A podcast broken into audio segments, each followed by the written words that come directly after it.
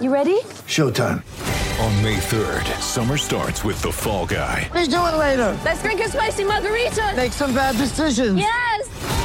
Audiences are falling in love with the most entertaining film of the year. Fall guy. Fall guy. Fall guy. That's what the poster said. See Ryan Gosling and Emily Blunt in the movie critics say exists to make you happy. Trying to make it out? Nope. Because I don't either. It's not what I'm into right now. What are you into? Talking. Yeah. The Fall Guy. Only in theaters May 3rd. Rated PG-13.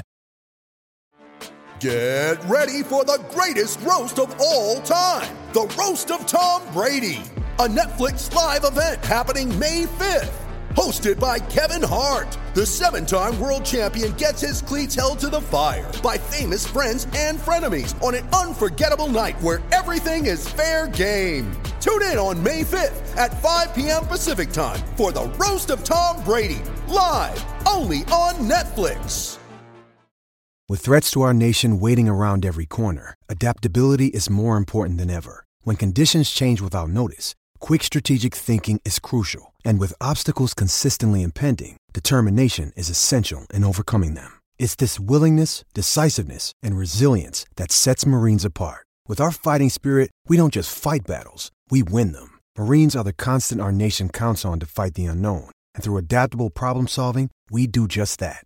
Learn more at marines.com. This podcast is sponsored by Ramp. Are you the decision maker in your company? Consider this. For the first time in decades, there's a better option for a corporate card and spend management platform. Meet Ramp, the only corporate card and spend management system designed to help you spend less money so you can make more. Most corporate credit cards offer points as incentives, but those points amount to less than their worth in real cash value. Ramp's business cards offer you cash back, real money in your pocket. Plus, you control who spends what with each vendor. And Ramp software collects and verifies receipts automatically, which means you'll stop wasteful spending and close your books in hours instead of days. Businesses that use Ramp add up to 5% to their bottom line the first year. If you're a decision maker, adding Ramp could be one of the best decisions you've ever made. And now get $250 when you join Ramp for free. Just go to ramp.com slash easy. Ramp.com slash easy. R-A-M-P dot com slash easy. Cards issued by Sutton Bank and Celtic Bank members FDIC terms and conditions apply.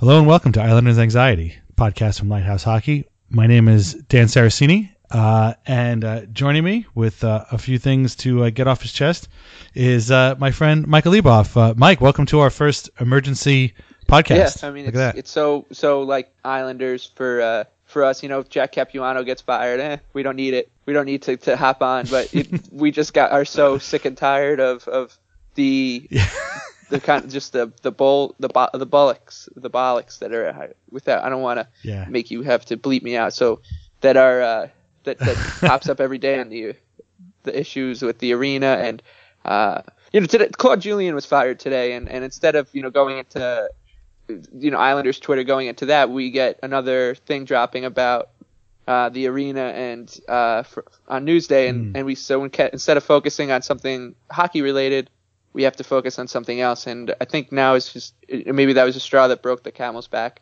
that got that got us together Yeah, uh, there's definitely a straw that, that I hit this this uh, this afternoon. But you know, forget about Claude Julien. I mean, the Islanders just won a huge two points last night against the Leafs. Uh, they came back. The, it was not a well played game by either team, but the Islanders came back to win it. We're not going to talk about that. We're not going to talk about uh, players playing better under Doug Weight like Ryan Strome, Josh Bailey, although he's played pretty well. Andrew Ladd, who is apparently healthy. We're not going to talk about that. Like you said, we're going to talk about. We're, oh, we're not going to talk about uh, Thursday's game again in Philly, which is enormous because the Islanders are directly chasing the Flyers for that last playoff spot, and the Flyers haven't scored a goal in two games.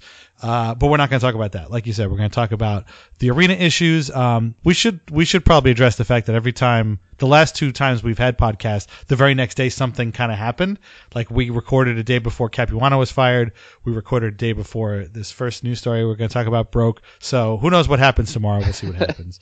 Uh, but you know, it might be something something big. But uh, anyway, to, just to start out, um, a couple weeks ago, uh, there was a report in Bloomberg uh, that mentioned that said that uh, basically, basically Barclays Center put together some projections. I don't know if it was fiscal year or quarter or whatever that basically said that they would make more money without the Islanders as a tenant than they are with them as a tenant, and that led to the idea that Mikhail Prokhorov, who owns the building, would probably not want to uh, re up with the team when they can uh, trigger the out clause, which would be next January. Uh, and this, of course, sparked.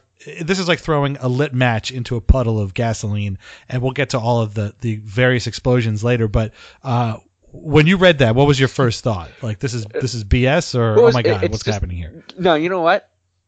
That that one I was it was well thought out. The, the logic was there of of all these articles, that Bloomberg article, and I think the job that Robert Brodsky does at Newsday, they they do a really good job explaining everything to you, like you know, why is this happening?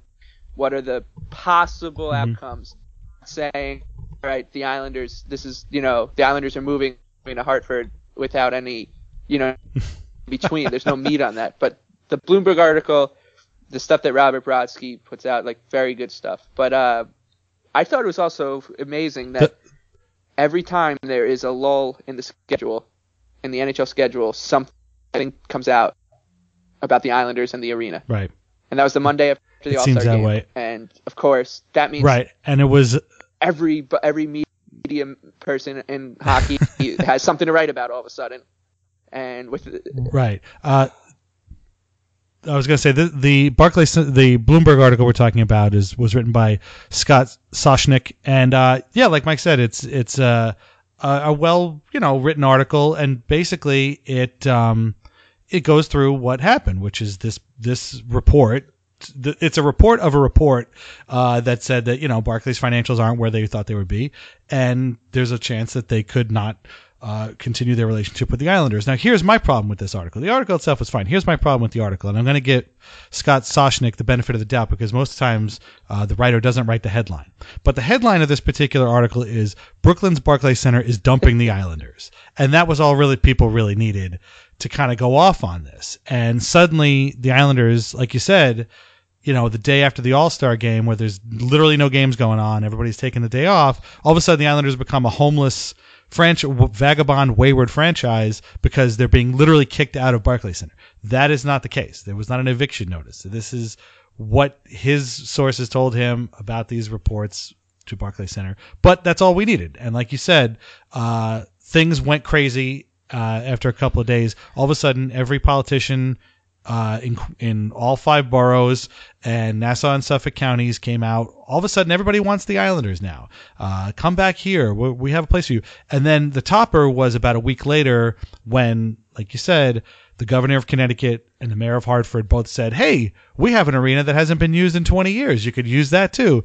And that was a whole other thing that you know was just like, like reigniting the fire that had start, sparked a week. Yeah, and I think everybody in the hockey community has this weird thing about the Hartford Whalers, where you know the Hartford Whalers are like this adorable little thing that got taken from everyone. It's like a stuffed animal that like you lost on a on a trip and you never found as a six year old. Everyone just loves them, wants them back. So when you bring up the Hartford Whalers, like everybody on Twitter is like, "Oh, I love the Whalers, Brass Bonanza, whatever," which is all well and good, right.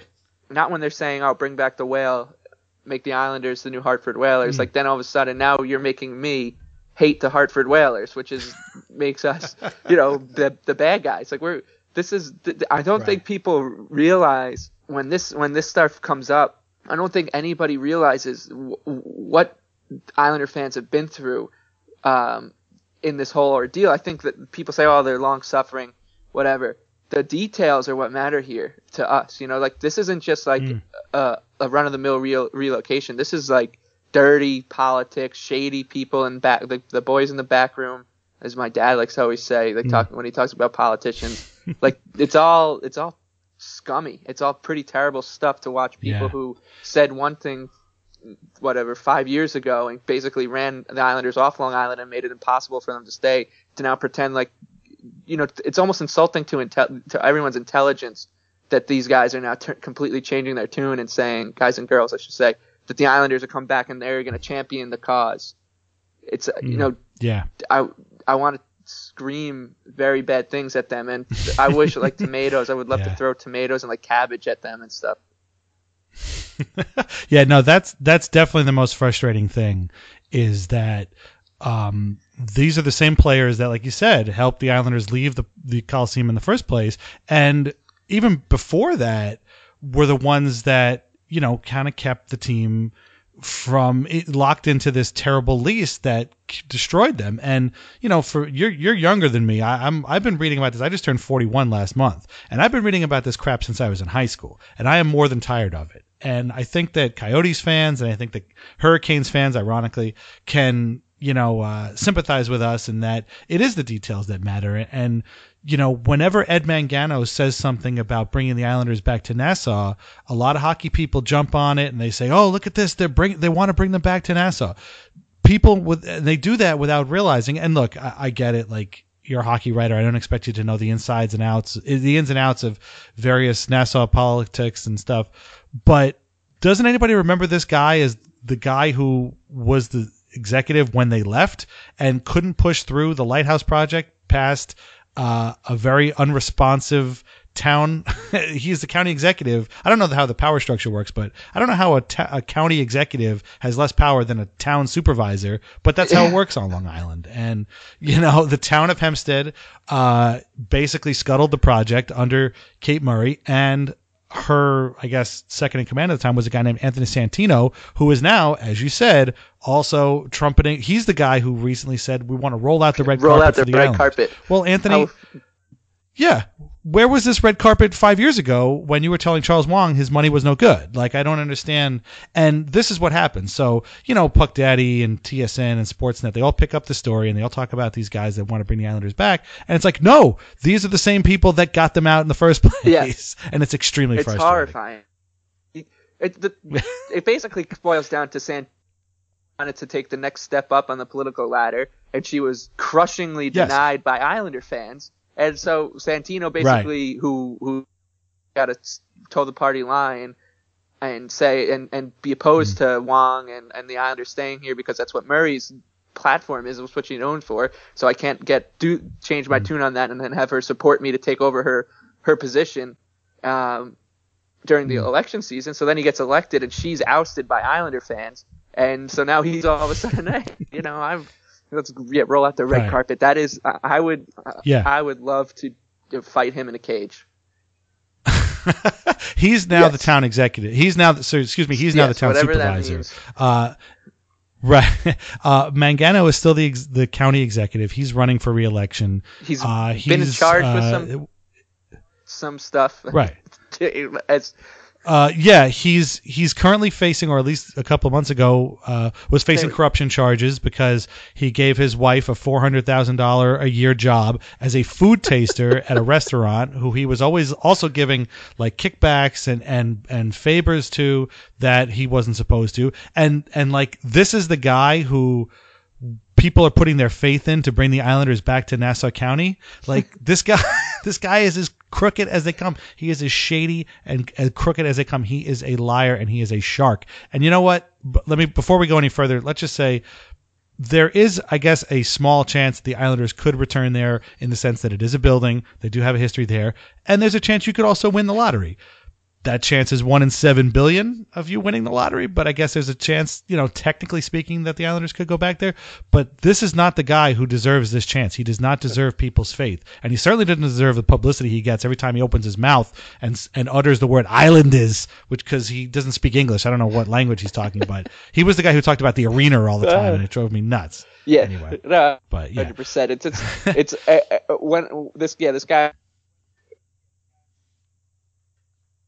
said I had said that I honestly you know I, I get so sick and tired of seeing politicians from Nassau and Suffolk County on the back page of news for one corruption charge or another that you kind of become numb to it and accepted that when these Mm-hmm. guys take these positions that or and guys in positions they are already under you know they're already been arrested or, or in chart in trouble for something Mm. i'm sure because i had mistakenly said that i didn't know if ed mcgann was in jail or not at the time because i Yeah. had, i remember him getting charged with No, corruption you you charges. weren't far from the truth. Like Yeah. that's what that's what I'm saying. Like he he was charged. He could have been in jail. He should have been in jail probably. Yeah, But so- I guess he's not, or he's Yeah, still who- facing charges or whatever. But yeah who knows man but yeah and then right. that you know, they they're uh, they're becoming the good guys who can't let that that that's the thing that's making me sick more than anything because listen i love the coliseum place on earth i loved being able to touch you know the ceiling of the place and have space i love that place but they took it from us and now they're trying to pretend like they're the ones who fought for it and it's not Yeah. true they killed it they killed the the place that we all loved so much Yeah. basically Uh, that's and and again, that's another thing that that drives me crazy as as an older person that watched this happen like in real time.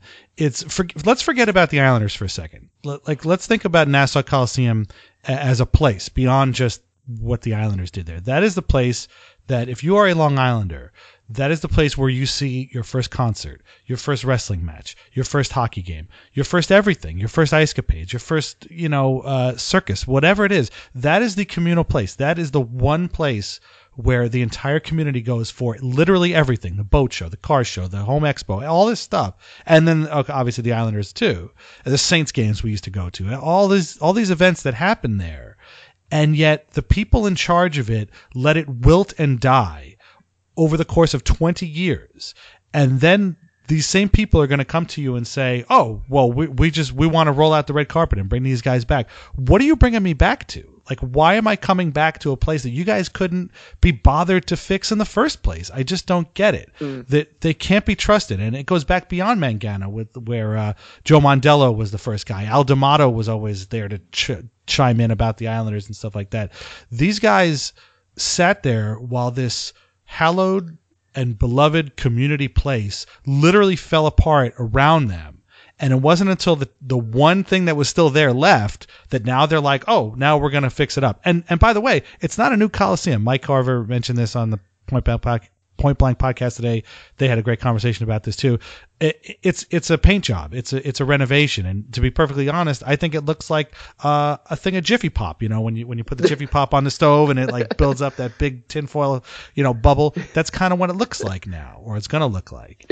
And it goes back beyond, like it goes back years and years and years and years. And like to your point, I get it. Like uh, uh, people want them back. They want the nostalgia. They want to relive the the experience of going to Islanders games with the family and you take a tr- short drive and it's great and it's a communal place and I and I totally understand where people are coming from. But again, the guys that keep talking about this aren't worthy of that trust. Like you, you're giving them your trust in in because you think that they're going to give you back something you love and I'm sorry but they're the ones that made it go away and they don't deserve this and that cuts back to my my big point about this if the Islanders are going to return to Nassau County there needs to be something in it for them. And it doesn't mean nostalgia or home or you know history or whatever. It's got to be money as in green as in a lot of it. And they're not going to come back and that includes the National Hockey League. They're not coming anywhere near that place unless they get money. And right now honestly it doesn't look like they're going to get any. And and I, my biggest fear here is that, say the Islanders, what Barclays says, listen, you're like this is in our the lease. We have no holds barred rights to kick you out after the season, and there's nowhere else for them to go except for the Coliseum. And they're like, all right, we're doing it. Hmm. And things. What if the Islanders are bad? And and and nobody goes to the game, and the place ends up, you know, turning into a show again. And Hmm. uh, then what? All right, now you've had two chances at the, keeping the team. They're gone. Like they're not, not gone to Brooklyn. Gone. Like right your college friends, they're gone. They're like they're going to Quebec. They're going to Seattle. Like there are places Right. that are ready. yeah. Uh, I saw one quote. Uh, I I forget what story. It was from a story back in 2012. No, no, I'm sorry. I, I forget when it was from, but the person who was quoted in it was like, "So what if the the new Coliseum is only 13,000 seats? They're better off selling out 13,000 seats than you know." Selling whatever 11,000 or 10,000 seats in Brooklyn and I want I've never wanted to reach into a like a written article more and ask somebody a question, and that question was going to be, "What makes you think this team is going to sell out a 13,000 seat arena?" like, I'm sorry, they just aren't. This team in the final year, I said this before when I wrote about the Hartford thing. We'll get to Hartford in a second, but um, I wrote that in the the 25th, you know, the, the final season of at Nassau Coliseum, the Islanders got up to 25th in the league in average attendance. They couldn't even hit 100% in the final season at the Coliseum. They're never going to get to 100%. Right. It just isn't. And that's just how it is. And I mean, you could blame whatever you want. Years of losing, Charles Wang, Garth Snow, Mike Milbury, whoever. There just isn't a big enough fan base to support this team in any unless they're a Stanley Cup contender every single year. And let's face it, they just won't be. It just has isn't going to happen. Right, and I think that you you brought this point up at beginning um, uh, of the season, like uh, at at Barclays Center, just just talking about feelings uh, that we have for the Coliseum and the media has for the Coliseum. You still see that spilling over into what people are writing today. Everyone hated Nassau Coliseum for didn't have the nicest. Nobody had anything nice to say about Nassau Coliseum. And- I agree with you. Until all of a sudden the Islanders were leaving and it was became Yeah. trendy and Mm. everyone had to share their favorite Nassau Coliseum story. Like Right.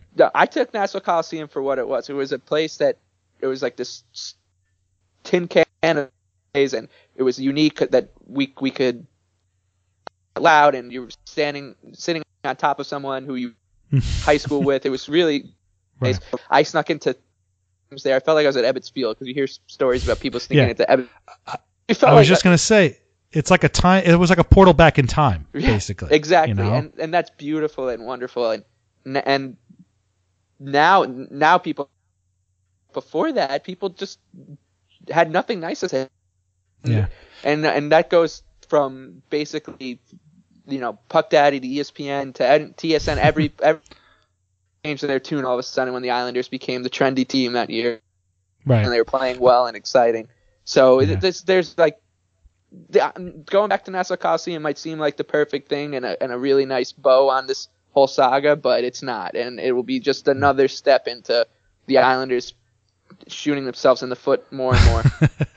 yeah. Um, I don't know if I mentioned this on the podcast, but I remember reading. I really should have bookmarked this because it was years and years ago. But when Eric Nystrom was with the Flames, his uh, his teammates used to get on his case because they only knew Long Island as Nassau Coliseum and the Marriott and the surrounding parking lot, and that was it. And he would explain to them, guys, you don't understand. Like Long Island is, is there's a lot more to it than that. I'm I'm from there. My dad is Bob Nystrom, for God's sakes. I know it. And they went back. They played the Islanders one time, and he was like, I'll show you Long Island. And they had a barbecue at Bob Nystrom's house. And they were like, I don't, I don't know where exactly he lives, but I'm sure it's in one of the nicer parts of the North Shore. And they saw the houses and the yards and the, the kids and the, and the, you know, the really sort of family aspect of it and all those good all those good things that keep guys from wanting to leave the Islanders and they were blown away because they had never seen it before because they'd only ever seen the Marriott, the Coliseum and then the bus to the Garden or you know East Rutherford or whatever for the next or to LaGuardia to fly to the next city. And so that that's the kind of thing that you know it goes back to the community and it's such a part of the community and, and the, the dynasty guys live there and you, you worked with them. You, you saw them at the supermarket. You saw them at the mechanic. You saw them around. That was great. Those days are over and the Islanders need to make money at a, at a new building and they make money at Barclays, whether you like it or not. And so that is the most lucrative place for them. And until Nassau County can come up with a solution that gives the Islanders money, they are not going to want to come back. And it always cracks me up that, you know, th- just in the Islanders' own division, you have a team owned by MSG, most recently Cablevision, but just the filthy rich Dolan family. You have a team owned by NBC, for God's sakes. you have a team in Washington where the guy has his own media network, Monumental Media, or whatever it is, and, and made his money at AOL, for Christ's sake. And then you've got the Penguins, whose stadium was bankrolled by casino money like where is that money coming to from the islanders? Where are these other revenue streams coming to from the islanders? They don't have any. Mm-hmm. And so unless that was the what the lighthouse project was all about was you know this is the other stuff that's going to help the islanders make money. And they're not interested. They didn't want a big dense thing. So that's what happens. Um, I just realized we never got to, we never talked about the thing that actually set us off on this whole thing. but um, basically, um, in the story today, uh, Robert Brodsky, who you talked about, and, and we're going to get to Brodsky in a minute because you brought up a good point before we came on. Um, Brodsky's one of the, the, the better guys to follow for this kind of stuff, and he wrote that um, the Nassau Democrats want Ed Mangano to tell them like what's the deal with this Islanders thing because he basically told them that there would not be an AHL team at the Coliseum because he doesn't want to tie themselves down if the Islanders want to show up. And first of all, the Sharks and the San Jose Barracuda share an arena, Ed. So you know it is possible. like let's let's not worry too much about overpacking the Coliseum before it's actually finished being built. Number one, and number two, that so these Democrats are like, hey, what's the story? What's going on? And um, this little nugget really drove me crazy. And this is what I I went off on Twitter about, and you were like, "Hey, we should do an emergency podcast." Uh, Brodsky writes, um, "Democrats Tuesday also fired, filed a local law that would authorize Mangano to quote take all necessary steps to negotiate and enter into a lease or appropriate agreement end quote with the Islanders to play at the Coliseum for at least 15 years." Uh, I'm sorry, nobody wanted to take the necessary steps to negotiate and enter into a lease agreement five years ago, ten years ago, twenty years ago. That would that would be make sense for the Islanders. That and that just drives me absolutely bananas. I'm sorry. yeah, well, it's because they, they like the, the uh, from the beginning. this is this these these politicians. If you go to and I don't know if I've ever been to one, but I've read it in the paper. What they say is we have to find a way to keep young people on Long Island and stop moving into the city. And what they did right. was they forced their only professional sports team, only sports team in America that that is a suburb. Like it's the reason the team is here is because they're not in the city. Like this was supposed to be the whole idyllic like American dream and there's a sports team here for us. Somehow we got so lucky and they chased them to the place that they're trying to keep everyone going from. and that and, and so and, said, and that was the message five years ago that they wanted to get people to stop moving out, and yet mm. they kicked everyone out. So what's changed is mm. nothing. The fact that they want yeah. like it's so I, you want Mangano yeah. instead of talking to other politicians in some closed room, you should why not just stand in front of a, a group of Islander fans and explain. You know, someone they're never going to do it because that's just the way these things are. But nobody is coming out and, and giving us any sort of honest, straightforward answer about this entire thing.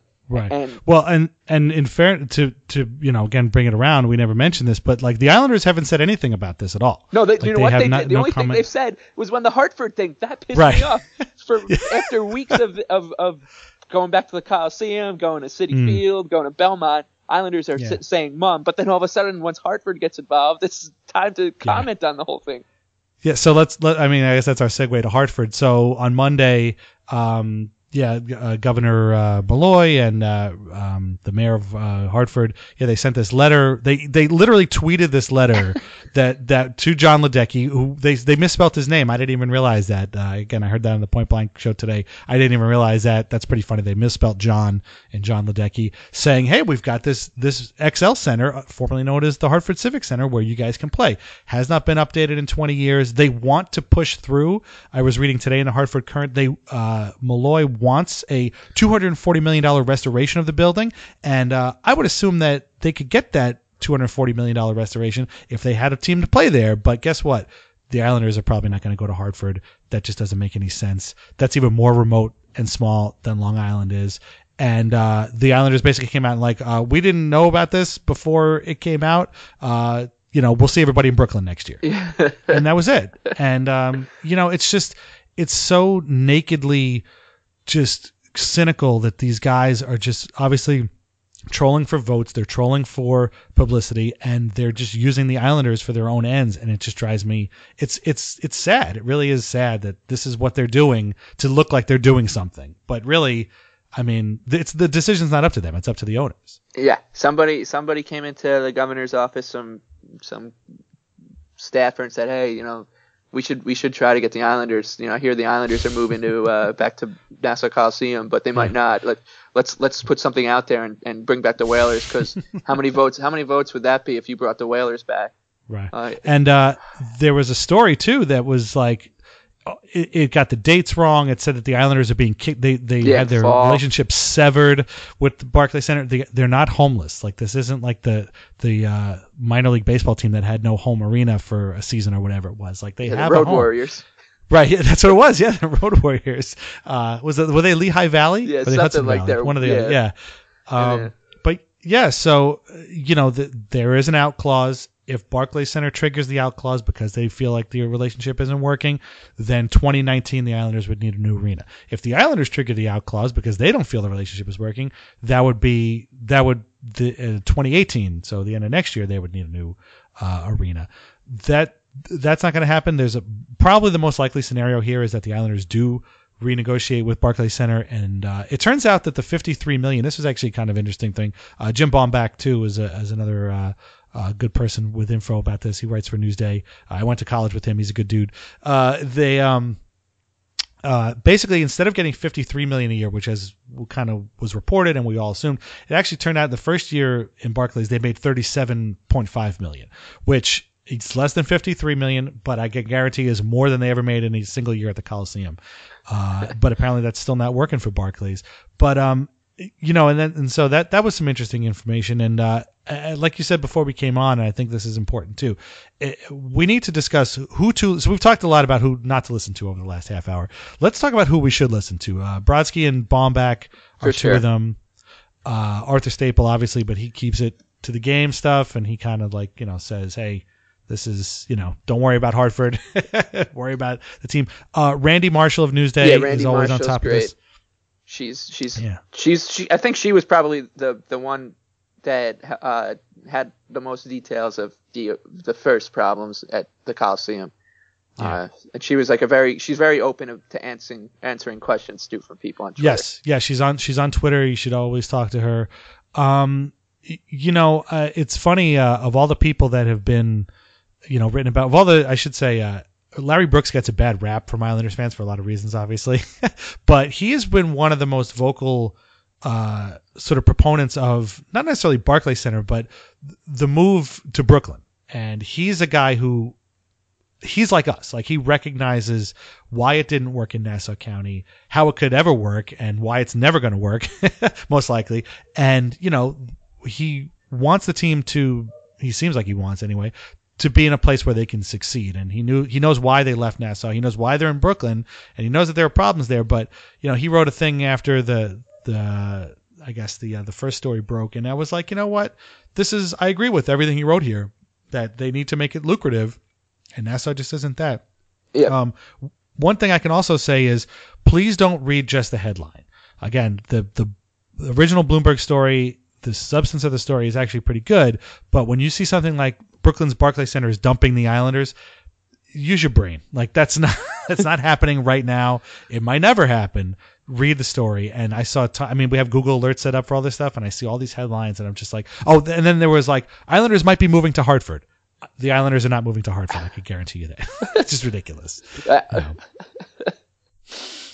that's uh, that it's all like, like like you were saying, and the headline thing goes times thirty fold when when you're reading something on you know TSN or or any Hmm. national media, Sportsnet, uh, because you, like like the difference between them and and people like Robert Brodsky and Randi Marshalls, they won't get the details and they don't know how backwards everything is in in this uh, Right. godforsaken county. So Right. Uh, yeah, they don't know Ed Mangano from a hole in the wall. Meanwhile, you know, eh, the the minute they turn around, Ed Mangano will probably steal their wallet. You know, like. um, there was actually uh, this isn't really on the topic, but um, there was a, a story last night on Sportsnet, and I was dreading it clicking on it. That apparently um, the NHL is going to ask players after games to fill out a questionnaire that rated the ice, and this is for every arena uh, to you know rate the ice, how soft was it, how fast was it, how, and I was thinking to myself, oh god, here we go, because because the Leafs Islanders game was on Sportsnet, but it actually the, the the story itself was fine, and they were truthful, like they. Uh, Nick Kypreos was on the panel, uh, Colby Armstrong was on the panel, Jeff Marek was there, and um, you know, it's it, the Barclay Center ice is a problem, and you know, there's no sugarcoating that it, it is. But this is a problem that has been ice problems have been going on in the league forever. I mean, Nick Kypreos was like, there have always been ice problems everywhere, and you know, Armstrong was saying that uh, Marek asked Armstrong, have you ever signed in a place you know, because it had good ice, or maybe not sign in a place because they had bad ice. And he was like, you know, you might ask the guys. Um, how the ice is at the arena, but honestly, after you ask enough guys, you'll start asking, where is the good ice? Nobody has any good ice. They're all, it's all bad at some point of the year. I mean, Dallas has always had problems with the ice, and Florida and Tampa have always had problems with the ice, and um, it's it's a problem that needs to be addressed. It's certainly a problem that needs to be addressed at Barclays Center, but you know, it, it is a league wide issue, and I, I've after watching it, I was like, oh, I'm, I'm glad I watched that because they were they were fair, you know, they were fair about it, and uh, it was it was a it's a league wide issue that needs to be fixed in some places worse than others.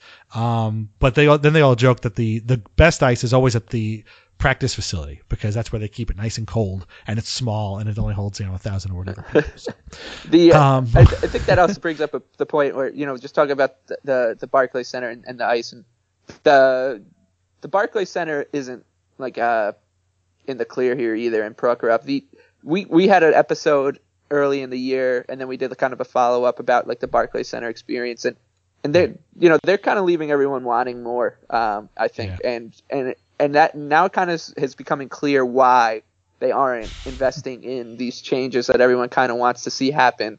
Uh, if, it doesn't make sense for them yeah, financially. exactly. It doesn't make any sense. So so now you got your answer. Why aren't they fixing the seats? Why isn't there a statue outside next to the, the Captain America? Why, why is I was gonna say there is. It's Captain America. yeah. so and it's on wheels, but it's a statue. You know. know, just so now you know, and it's not going to change. the The Barclays Center is what it is right now. It's it's a rental. We're renting, basically renting a very nice apartment in Brooklyn uh, that's paying you to be the tenant. So. Yeah. you know, enjoy taking the train to the game for now, and who knows what's going to happen uh, in, Right. in three years. I mean, Yeah. it's uh, I I don't see how as bad as as the ice is and the, some like the, some of the experiences at Barclays have been, it's not going to get better. I don't think you Yeah. could say. So there's not going to be a better situation than what the Islanders are in right now. And that, Mm. to be frank, scares the living daylights out of me because if this team if this team leaves because of all of this, um, Mm. I'm going to be sick and not ever watch hockey again. Yeah, right. I've I've thought about that that myself, but that that's a good segue though to one thing we haven't talked about, which is you know how do the Islanders get their own arena? Uh, we talked about Willets Point. Uh, again, I, I don't know if we talked about it, but we, I definitely wrote about uh, the Willets Point area uh, being a potential you know spot for a new arena, Belmont Park, uh, and it's funny too because again these are places that want the Islanders. They want something there. Apparently, Governor Cuomo really wants something at Belmont Park. It's state land. Uh, they've tried to put a soccer stadium there. The locals didn't want it. I doubt they're going to want a hockey arena there. Uh, the Queensboro president, I forget what her name is. Uh, Melinda Katz. I think Melinda Katz. She wants something at the Willets Point area. Once all the chop shops are finally getting like pushed out, unfortunately for these business owners, they're all getting pushed out into the Bronx and other places. Um, Mike Bloomberg, when he was the the mayor, he wanted a, a mall there. Bill De Blasio wants some kind of uh, something there. Uh, Cuomo wants a, par- a parking lot apparently for LaGuardia, which I didn't think was close enough for that. But hey, if that's what he wants, he's the governor. I don't know. But like, it's so funny that you know, and I wrote this like nobody nobody wants to watch the Islanders play hockey, but everybody wants the Islanders to play hockey in their place. you know, like they want them to come there and play hockey. And uh, all of these, you know, I mean, there's pros and cons for each of these places, but the fact is, again, it goes back to the same issue. How do the Islanders make money? How do you get? I mean, could they build an arena? They got to find five hundred million dollars or a billion dollars to build an arena they're going to be pretty close. I mean, Belmont and Nassau Coliseum sites are about 10 minutes away from each other. That's not going to be good. I mean, you're going to cannibalize each other, as I, I heard also someplace else. Um, I mean, Queens, I guess, makes a little bit more sense. It's right next to Citi Field. But again, like, how many arenas does a certain, does one area need? And what's going to be in there when the Islanders aren't playing? I mean, the most they could play is 60 games a year or whatever if they go to the Stanley Cup final. But what if that doesn't happen? I mean, what, what else is going to go there? And so it would be awesome if they could build their own arena, start from scratch, get all that good ancillary revenue that the other teams in the league are getting.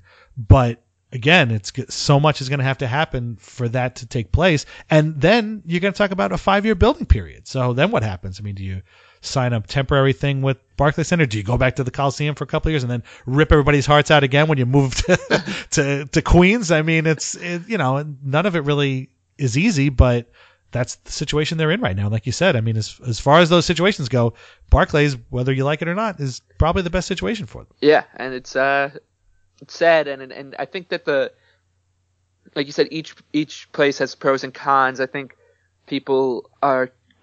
I, I would personally lean towards if it, you know if it wasn't the Coliseum, if it, if it, the Islanders can't make money as a tenant at the Coliseum, like Belmont seems to be the one that makes the most sense if they can get it done because, like you said, it's state land. Uh, it seems like it would be the least taxing uh, on, Yeah. on regular people who don't, you know, give two shits if the Islanders are here or if they're in Timbuktu. So Right. and and I wonder too if if there's some sort of um, you know like tie-in thing they can do with the racetrack or with the casino or something. I know the league probably wouldn't like that, but Mhm. well, I mean, there's they already do have a team in there. Vegas, so yeah, that's true too.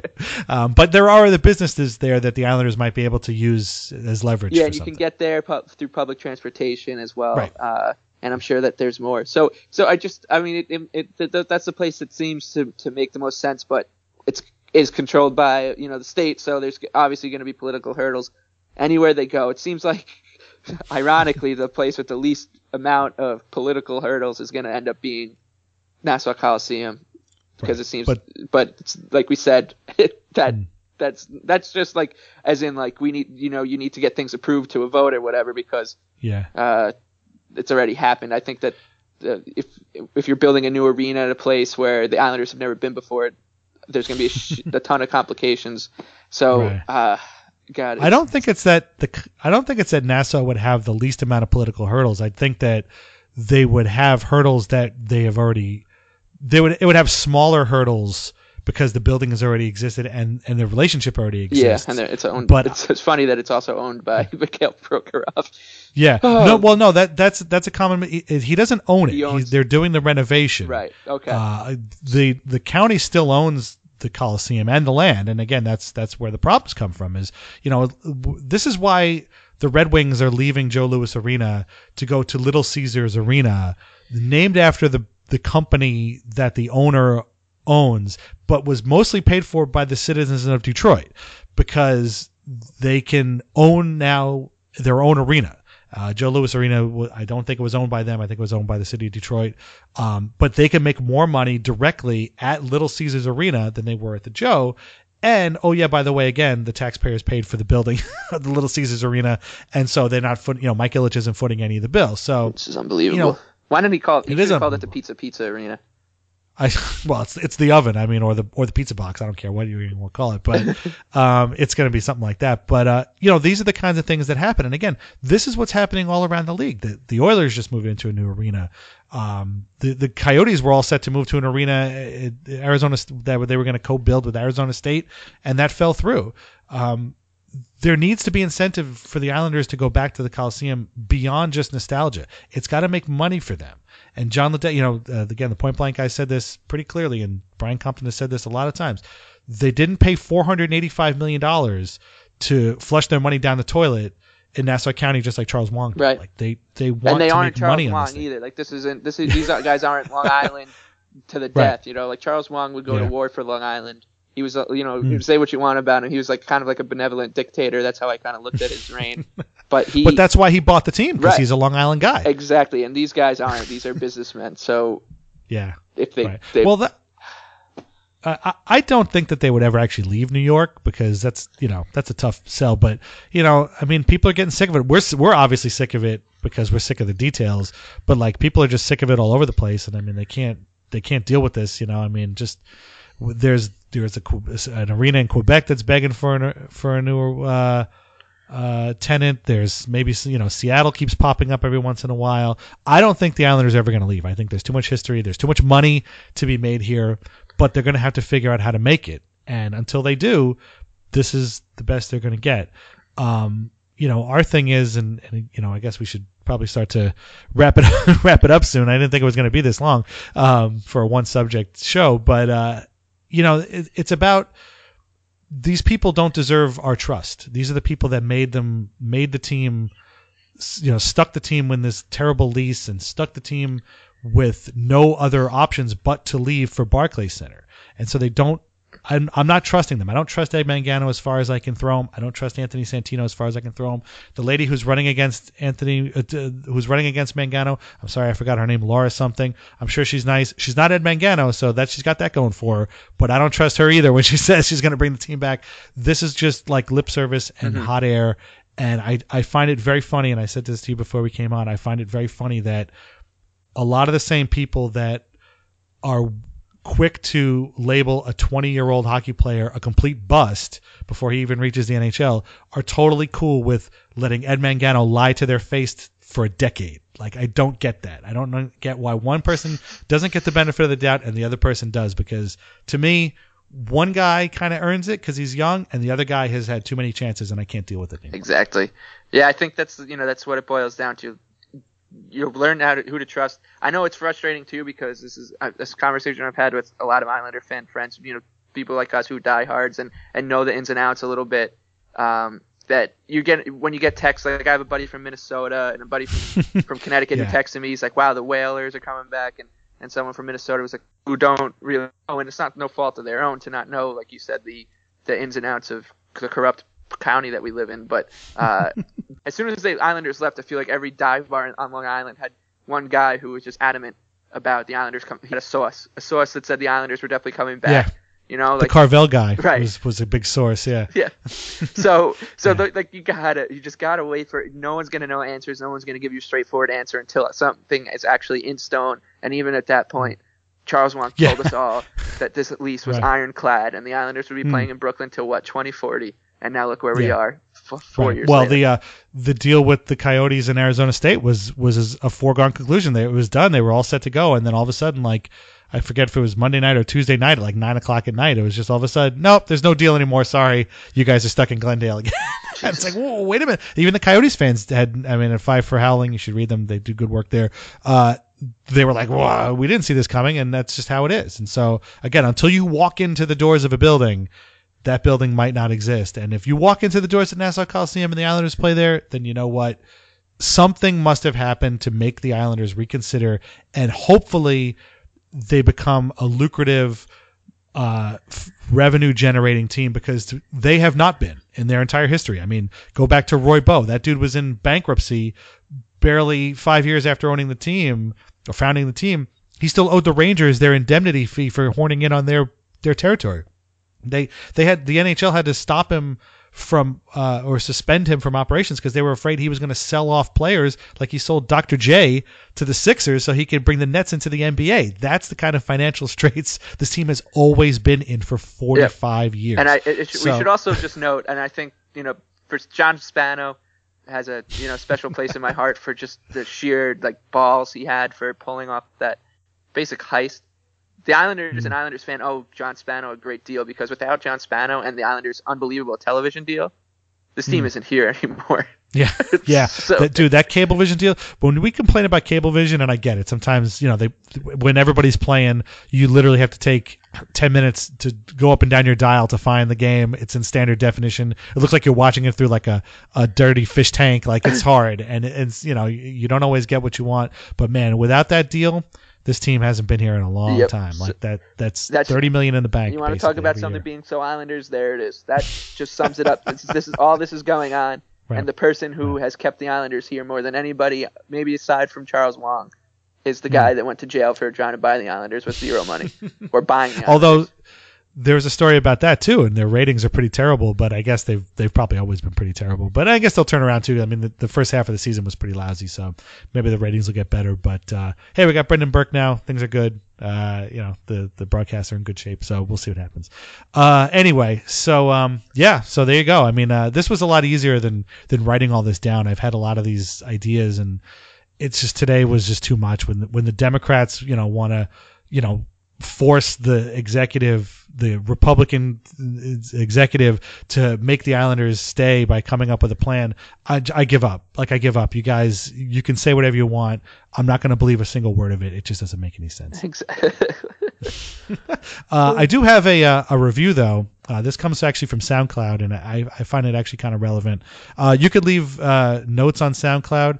Uh, you can do that. Our page is uh, soundcloud.com slash Islanders hockey or Lighthouse hockey, I think. Just look for us. We're in there. Uh, Islanders anxiety, Lighthouse hockey. Anyway, um, the B Town Groove Corps writes, I'm so glad you are doing this podcast more frequently. Well, see, there you go. We did it in a, a week, uh, one, two a week. That's pretty good for us. Uh, I don't live on Long Island anymore and I miss talking puck with other fans. And in the days of the collie, even with the likes of Arron Asham and Peter Rutgazer, uh, you filled Wow. the void for me since I left. Great podcast, guys. So there you go. Peter Rutgazer. Uh, yeah, was- Uh, I got to party with Peter Ruckazer in Pittsburgh one one during the playoff Nice. series. He's a wonderful, wonderful guy, and of course we we seems loved Arron nice. Asham as well. Yes, yes, Arron Asham. I always, whenever I think of Arron Asham, I think of the, uh, the he's. I think more than anybody, he's the first guy I think of when I think of the orange third jerseys. For some reason, I always think Yeah. of Arron Asham first. I don't know why. Really, Uh, of all the players that picture- wore them, that picture of him in in the uh, that fro when he like they had the retro night. Oh, right, yeah. And he wore the fro Yeah. during warm ups. That that was that's cool. great, yeah. I remember being very very upset when they traded for him because they traded Czerkawski for him. Did they really? Yeah, that was the uh, Czerkawski to They traded it. for Arron Asham. Right, right, yeah. Oh wow. You know, I was looking at uh, real quick I, I, when Tavares is climbing up the uh, the all-time scoring list for the team, and at one point I was looking at it, and Marius is pretty high. Like he's Prince, pretty man. high on that list, and you're just like, man, those were some bad. No offense to Marius, he was a really, really good player, and I'm glad he had the the years he had with the Islanders. But man, those are some pretty lean years when he's like he's pretty high on the list. I gotta say, you know, you wouldn't expect it, but he's pretty high on the list. But hey, good for him. I hope he's I hope he's doing pretty well. Uh, anyway, well, I hope this was cathartic for you. You said, hey, should we do a cathartic emergency podcast? And it sounds like it was. We got a lot off our chest. I needed it pretty badly. Yeah, definitely. And uh, I have a feeling that a lot of this stuff is going to stand. Hopefully, nothing changes tomorrow, uh, as it has happened the last couple weeks in a row. Maybe tomorrow they uh, announce that they're building a new arena or moving back to the Coliseum or Yeah. moving to you know whatever. But we'll see what happens. And uh, you know, again, just just be really careful what you read. Be really careful where you freak out. Be really careful of who's saying what because man, there's a lot of people out there that have a lot to say and you have to kind of wade through it to find the substance. And there are places where you can go. Again, Robert Brodsky, um, Jim Baumbach, Randi Marshall, Arthur Staple, obviously. Um, and, you know, there are other people out there, but you got to read past the headlines because there's a lot of noise. And there are nuggets to be found and, and information, but don't read the headlines, is what I'm saying. Um, tell everybody your uh, your Twitter handle real quick. It's a Big Lebowski, two E's. The Big Lebowski with two E's. I'm still at Culture of Losing. Uh, we're still here. The Islanders are still here, and uh, we uh, will see you around. I guess uh, we'll we'll get another podcast going at some point, and uh, closer to the trade deadline, I guess, which is now, you know, of of major concern if the Islanders continue to play as well as they have. So uh, we'll see everybody uh, probably around then. And uh, thanks for listening. Thanks for hearing our ranting, and uh, we'll talk to you again very soon. Thanks a lot.